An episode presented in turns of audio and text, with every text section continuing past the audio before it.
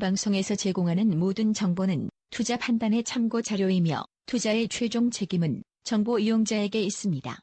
평택촌놈의 정석 투자 25회 녹음 시작하겠습니다. 오늘부터는 종목 분석 비중을 높여서 조금 더 현실적인 투자 관련 이야기를 나누어 보겠습니다. 오늘도 평택촌놈 정오영 전문가님과 봉추 선생 전문가님 모셨습니다.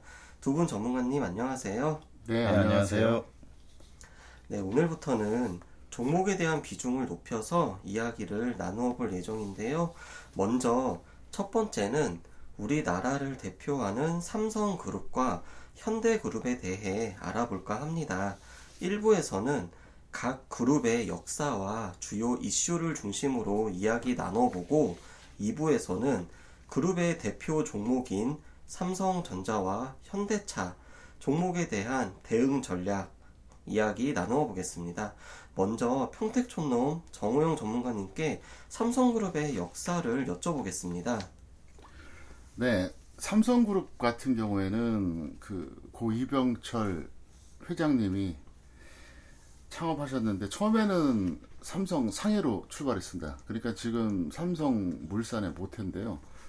지금 50대, 60대 되는 분들은 상회라고 하는 그 표현을 좀 아실 겁니다. 요즘 세대는 모르는데 제가 어릴 때만 해도 어, 지금으로 말하면 동네 슈퍼가 상회라는 이런 문구가 있었습니다. 네. 간판이 있었는데 그러니까 쉽게 말하면 유통업으로 출발한 거예요.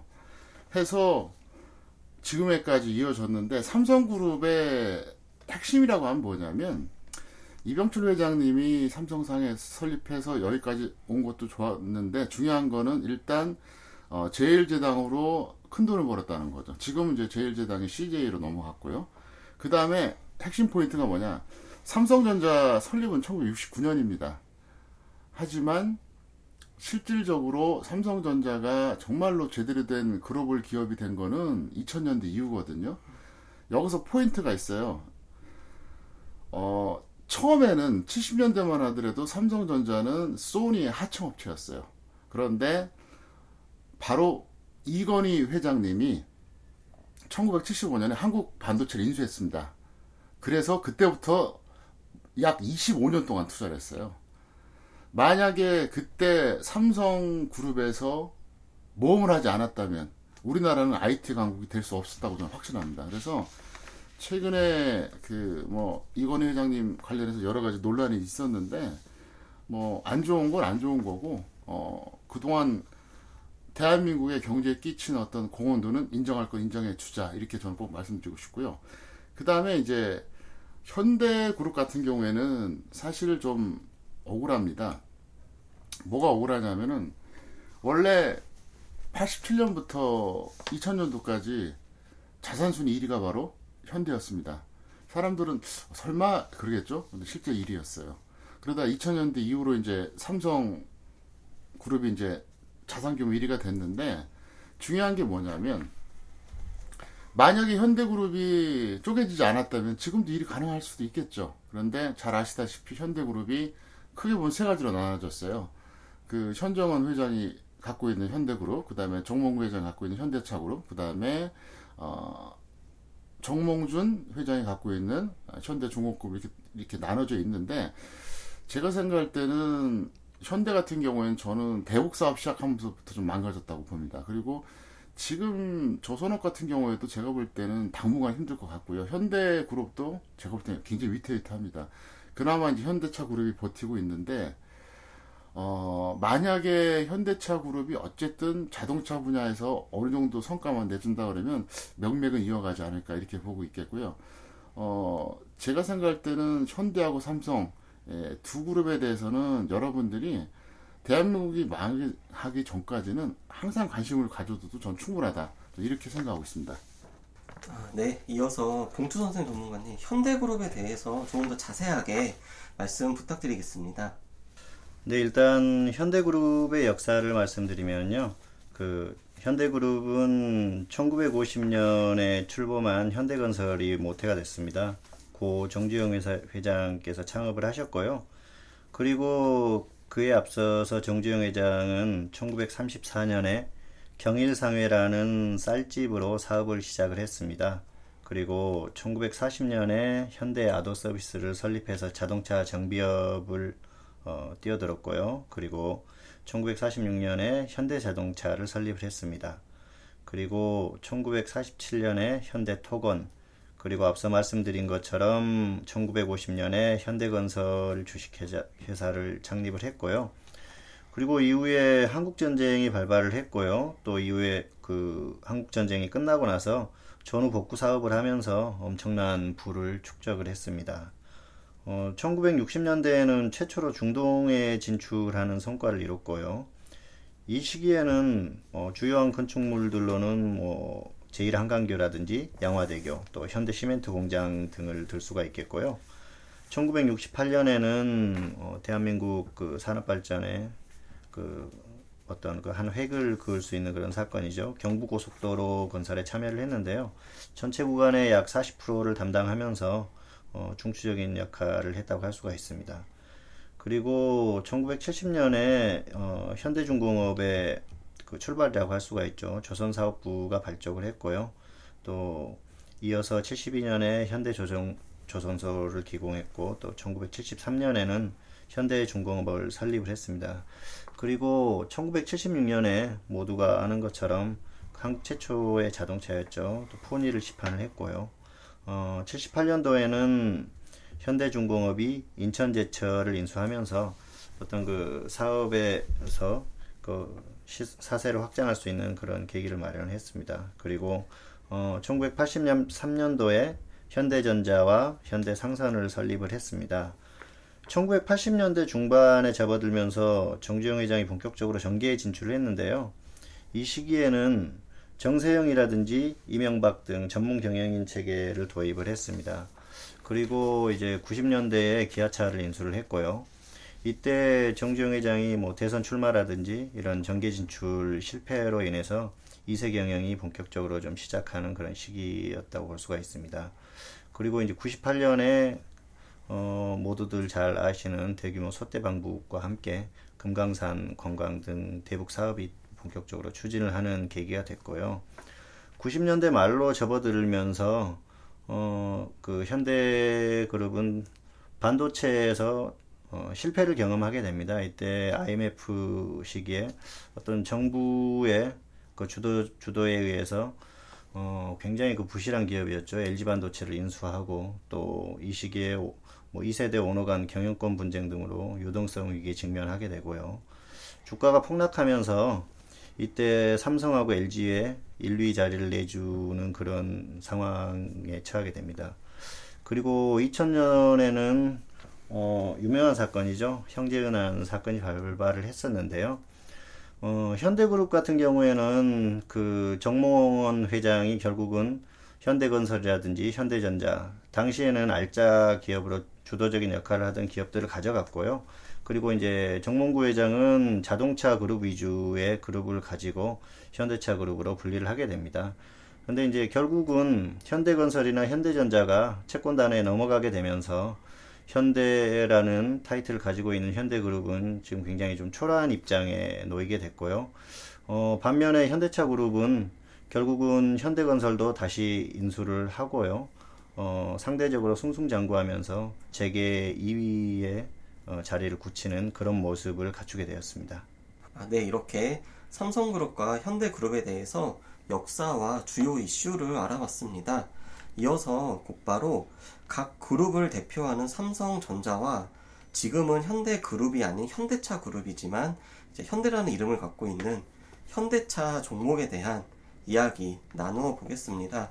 어, 삼성전자가 오늘 저희가 녹음을 하는 시점이 8월 18일인데 어, 때마침 역사상 최고가를 바로 오늘 갱신을 했습니다.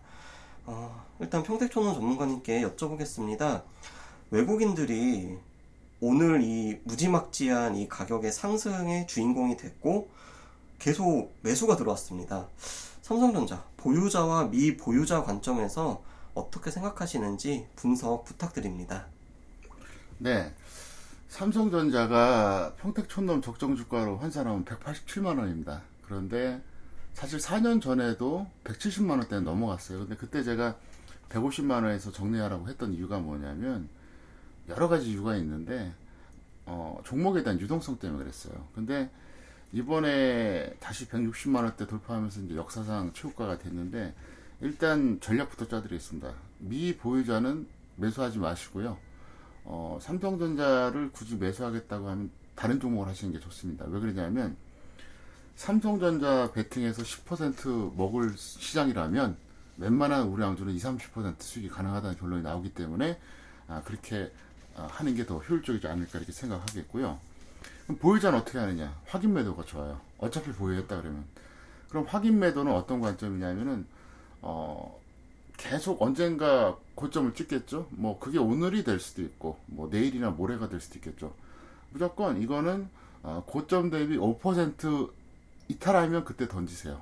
왜 그러냐면 신고가를 갱신하는 종목이 그게 다른 종목이 아니라 삼성전자라고 했을 때 고점에서 5%가 이탈되게 되면 사실 재상승이 굉장히 어렵습니다. 그냥 워낙 무겁기 때문에. 그리고 현재 삼성전자가 상승한 이유는 저는 이렇게 봐요. 어, 투자자분들 잘 아시겠지만 올해 원달러가 어땠습니까? 계속 내려갔죠? 내려갔다고 하는 건 뭘 의미하냐면은 결국 한국 돈으로 환전하는 수요가 많았다는 거예요. 그러니까 달러를 한국 돈으로 바꾸는 수요가 많았기 때문에 원 달러가 내려간 겁니다. 무슨 말이냐면 현재 선진국 같은 경우에는 워낙 저금리입니다. 뭐 일본 같은 나라는 마이너스 금리도 있잖아요. 그러니까 돈 놀릴 데가 없어요 지금. 그러다 보니까 어 현재 그 저금리를 바탕으로 선진국의 자금이 한국에 들어왔고 그 여파로 원 달러가 내려간 겁니다. 그래서 제가 생각할 때는 이거는 좀 한머리 성격이 강하다 이렇게 보고 있어요. 그러니까 추세적인 매매보다는 왜냐하면은 현재 160만 원대에서 추세 매매로 홀딩한다. 그러기에는 한국의 경제 상황이라든가 우리나라의 업황 그리고 삼성전자에 대한 어떤 전망 이런 걸 봤을 때 그건 아닌 것 같고요. 뭐 신문이라든가 뉴스 통해서 여러분들 잘 보셔서 아시겠지만 지금 한국은 전체적으로 수출 계속 감소하고 있습니다. 그리고 대중국 수출도 역시 감소하고 있거든요. 모든 걸로 종합해 봤을 때 이거는 추세 매매는 아니라는 거예요. 한 번이기 때문에 일단 어, 추격 매수는 자제하시고요. 있는 분들은 어디까지 갈지 저도 장담 못하기 때문에 일단 확인 매도 정도 해두자. 근데 왜 5%냐?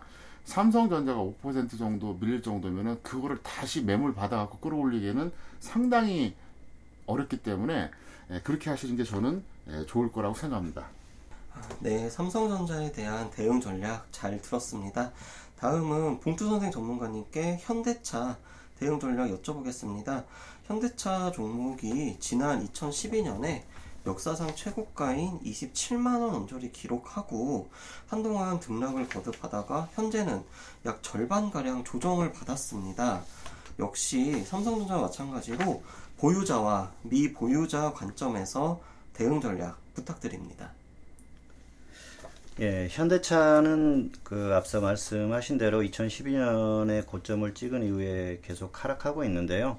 어, 2013년까지는 어느 정도 추세를 유지를 했고요.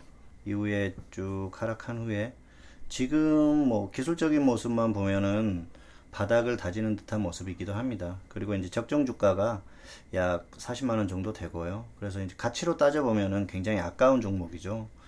그리고 매출이나 이런 걸 보면은 매출이 거의 100조에 가까운 뭐 91조 9천억 정도가 되니까요. 그리고 잉여금만 해도 60조가 넘습니다. 그래서 어 2011년, 12년, 13, 14, 15 이렇게 쭉 살펴보면은 매출은 꾸준히 성장을 했습니다. 어 그만큼 이제 회사가 성장을 했고 외형적인 면에서는 확장을 했다는 거죠. 그런데 순이익은 꾸준히 줄어들었습니다. 그렇기 때문에 어, 어떤 그 실적에 대한 그 성장성이라든지 그 현대차의 그 향후 성장에 대한 그런 기대감들이 2012년을 기점으로 해서 더 이상 그 나올 게 없다는 그런 마음이 있었기 때문에 투자자들도 어느 정도 그 그런 주가에 반영이 된 그런 상황이고요. 어, 그동안 이제 현대 기아차 같은 경우에는 해외에서도 그렇고요. 국내에서도 그렇고 가장 큰 메리트가 가격 경쟁력이었습니다. 그런데 그 최근에 뭐 최근 들어서 어, 그동안 꾸준히 FTA라든지 이런 걸로 인해서 관세 장벽이 무너지는 상황이고요. 또 중국이나 이런 경쟁국들이 어, 성장을 하고 있고 위에서 누르고 밑에서 어, 올라오는 그런 상황이기 때문에 장기적으로는 좀 어려움에 좀 부딪히지 않을까 그런 생각도 하고 있습니다. 그래서 어, 어, 확실한 건 기존에 있었던 그런 성장성을 계속 유지할 수 없다는 겁니다. 그래서 주가가 그런 모습을 보일 걸로 생각을 하고요. 어, 시장 상황이나 여러 가지를 봤을 때 장기적으로는 수익이 우하향하는 그런 어, 것들을 반영을 하고요. 그래서 주가가 어, 꾸준히 조금 더 하락하지 않을까 그런 생각을 하고 있습니다. 그래서 현대차는 일단 보유하시고 있는 분들은요, 어, 지금 이제 시장 상황에서 수익을 크게 보기는 어렵습니다. 그래서 짧게 수익을 매도를 하시고 또 혹시 이제 매도하신 가격에서 하락한다면은 뭐5% 정도에서 손절을 하시는 게 좋을 것 같습니다. 왜냐하면은 지금 시장 상황이 굉장히 좀 불안한 시장입니다. 어, 삼성전자로 인한 그런 어떤 그 지수만 상승한 그런 면이 있기 때문에요. 우량주들이 좋은 추세가 아닙니다. 그리고 보유하지 않으신 분들은 미보유자들은 그 철저하게 낙폭이 컸을 때만 단기로 접근해서 짧은 수익을 노리는 그런 대응을 하시는 게 좋을 것 같습니다. 네, 현대차 그룹에 대한 대응 전략 잘 들었습니다. 아, 네, 마지막으로 두 그룹에 대해서 추가로 하고 싶은 이야기 있으신지요? 삼성그룹주하고 현대그룹주하고 만약에 둘 중에 하나를 선택하라 그러면 지수에 관계없이 삼성그룹주가 저는 더 낫다고 보고 있기 때문에 어, 지금은 뭐 단기 매매를 하겠지만 언젠가 뭐 경제 위기가 와서 절대 주가가 굉장히 폭락했을 때는 역시 삼성그룹주 중에서 보시는 게 낫겠는데요. 제가 생각하는 거는 딱 두 종목입니다. 어, 두 종목이 뭐냐면 역시 삼성전자하고 삼성생명입니다. 나머지 계열사들도 물론 우량주이긴 하지만 어, 그것보다는 두 종목에 집중하는 게 에, 좋을 것이다 이렇게 제가 말씀드리겠습니다. 예, 일단 그 두 그룹을 비교를 하면은 역시 삼성전자, 삼성그룹이 훨씬 낫겠죠. 그런데 이제 현대그룹 쪽에서 어, 종목을 찾는다고 하면은 그 자동차나 뭐 조선이나 이런 그 지금의 어, 그 조선 같은 경우에는 어려움이 좀 있지만 아주 큰 뭐 부도가 난다거나 그런 어려움에 직면하지 않는다면은 그 이런 기업들의 어, 그 제품을 공급하고 있는 현대제철 같은 경우는 굉장히 좀 안정적인 그런 흐름을 보이지 않을까 그렇게 생각을 합니다. 그래서 일단 뭐 단기적으로 이렇게 보는 것보다는요, 이 종목 역시도 크게 이렇게 조정을 받았을 때 그렇게 어, 관심을 갖고 한번 지켜볼 만하다 그렇게 생각을 하고 있습니다. 네, 오늘은 삼성그룹과 현대그룹 그리고 삼성전자와 현대차 종목에 대한 이야기 나누어 봤습니다.